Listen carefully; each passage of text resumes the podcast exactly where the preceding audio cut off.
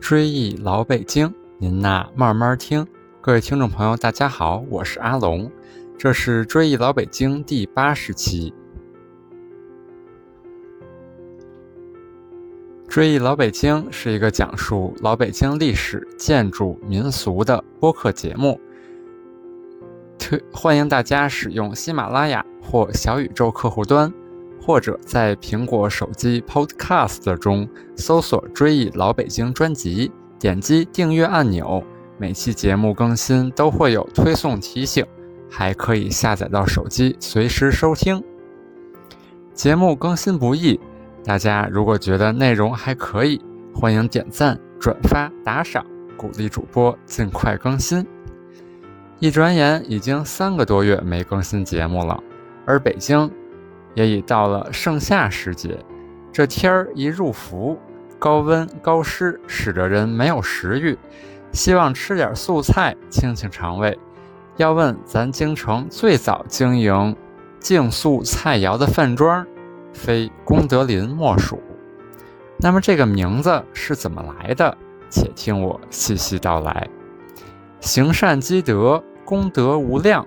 这名字一听就和佛教沾边儿。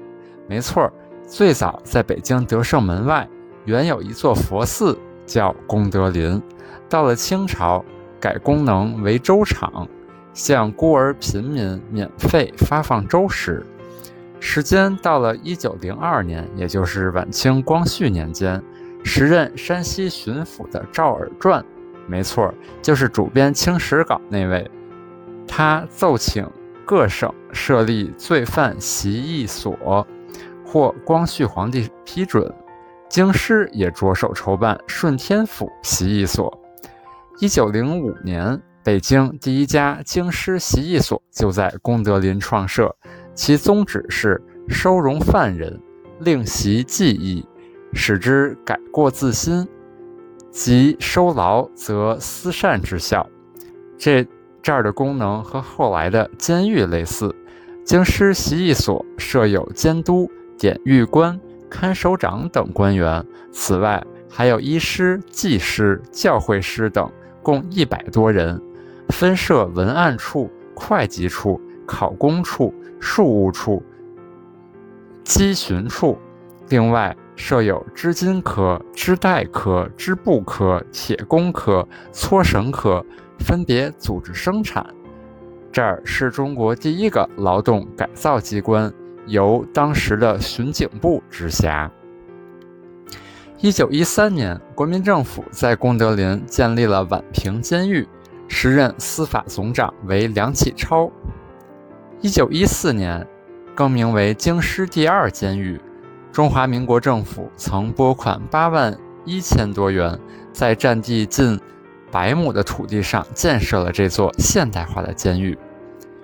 一九二八年。南京国民政府仍将功德林作为监狱，并更名为河北第二监狱。一些中国共产党党员、左翼人士作为政治犯，也曾被关押在这里。一九三七年抗日战争爆发后，日军占领北平，但尚未接管河北第二监狱。当时，该监狱关押着七八百名犯人，其中就包括数十名政治犯。周恩来获得情报称。国民党方面准备在七月底撤出北平前，将关押在河北第二监狱的共产党党员及六七百名犯人全部处置掉。中国共产党组织决定，趁日本人尚未接管该监狱之机，尽快解救这些政治犯。一天深夜，由中共领导的平西游击队袭击了功德林，救出了全部被关押人员，事件轰动一时。到了中华人民共和国成立以后，这家监狱直属中央人民政府公安部，也就是后来中华人民共和国公安部所管辖，改名为北京战犯管理所。这儿关押的一百多名高级战犯，共分为十三个小组，其中最有名的当属末代皇帝溥仪。那么这儿起初是公安部管辖，到了后来，一些高级战犯陆续获得特赦，功德林也逐渐由北京市公安局所管辖，并成立了接济救护站，接济走失的呆傻人员或来北京办事儿一时失去经济来源的人员，留他们暂住这里，并提供食宿，设法同他们的亲友取得联系，或由其亲友将其接去，或由政府派人将其遣送回家。那么您该问了。功德林监狱现在还在吗？如今，功德林路已经改名为新康路，功德林监狱的原址也已拆除，改建为如今的北京市公安局治安管理总队大楼的所在地。在住宅住宅楼中间尚存功德林监狱的一座角楼，旁边的功德林小区也是这座曾曾经佛寺与管理。管理所在地名上的唯一遗存。话说了这么多，您该问了：这期正题，前门东大街上的功德林菜馆和这座德胜门外的佛寺有什么关系呢？很遗憾，菜馆和这儿还真没有关系。那么，北京这家功德林饭庄原来是家分店，它最早是在杭州城隍山常寂寺。维君法师的弟子赵云运于一九二二年在上海创立的功德林饭馆，北京这家是一九八四年才开业，完全按照上海功德林建造和生产经营的。它的匾额是由中国佛教协会会长赵朴初书写，是京城最早经营净素菜肴的饭庄，在民国时期。上海功德林的素食形美味儿佳，因此成为老上海最负盛名的一家素菜馆，也是文人墨客频频光顾的就餐场所。例如，1925年，这儿还成为了徐志摩向陆小曼求婚的现场。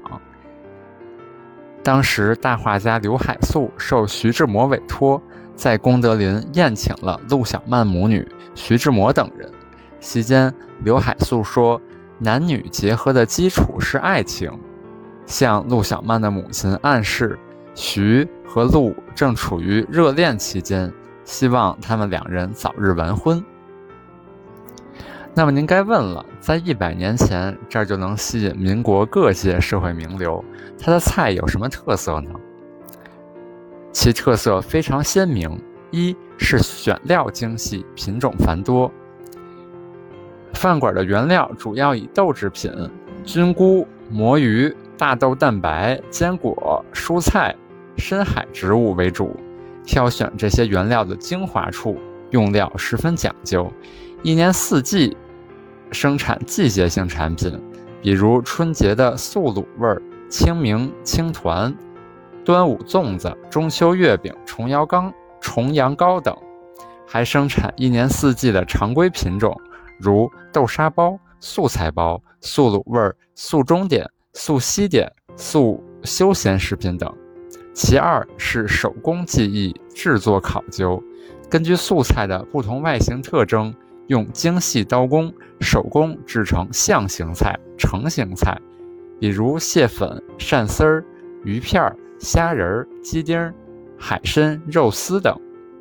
其三是。素菜荤烧形态逼真，利用荤菜的烹调方法蒸、炒、烤、溜、爆、烧，加上各种调味，掌握火候，烹调出美味的仿真佳肴。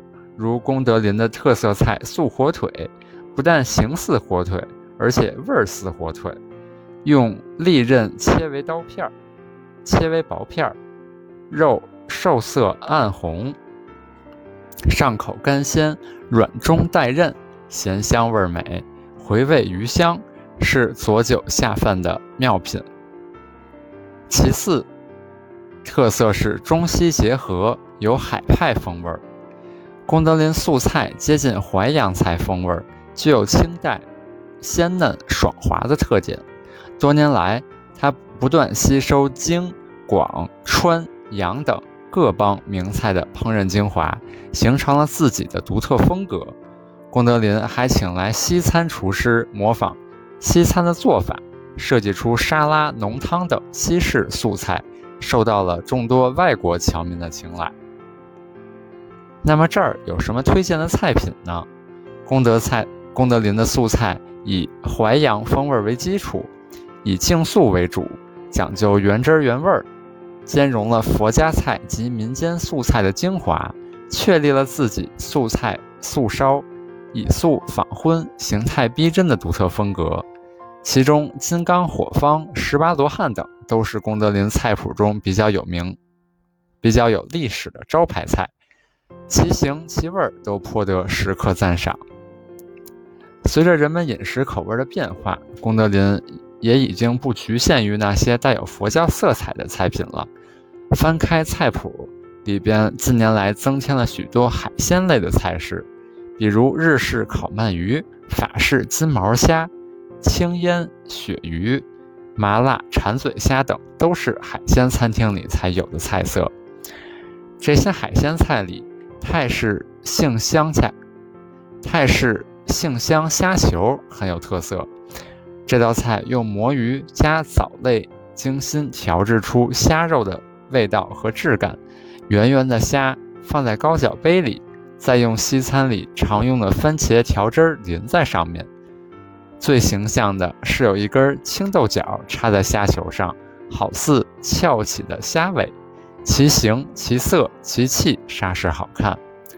这里我还特别推荐功德林的素菜包子，它用川东菜配以鲜蘑、香菇、芽菜等原料做成，味道好极了。想当年，每天上午，功德林饭庄门前都排着长队购买素馅包子，也算得上是前门大街上的一景儿。现代人喜欢素食，还有一个重要因素就是素菜的营养价值。就说这素菜包子吧，川东菜内所含的蛋白质远高于牛羊肉，其钙、铁、磷等微量元素含量也颇为可观。制作菜品所选用的三菇、六耳、新鲜果蔬和大豆深加工制品，所含的营养成分也是尽人皆知，符合低脂、低热量、低糖的饮食标准。如今品味素食是一种感悟，是一种暂别喧嚣的释怀，一种穿越名利的淡然，更是一种崇尚健康、为身体减压的养生之道。正如功德林的名号，积功德成林，养素食健康。